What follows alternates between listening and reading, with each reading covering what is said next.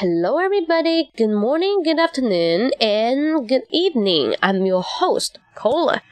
You know, yesterday one of my students asked me, Hey, Cola, are you hot? I feel so hot. I just say, uh, what do you want to say? Do you know you're giving me the sexual implication? 性暗示. Or you want to get a room with me? Uh, he said, no, no, no, no, no. I mean, the temperature is very high. Okay, I got it. If you want to say 今天很热,天很热, you need to say it's so hot. It's so hot today. Do not say you are hot.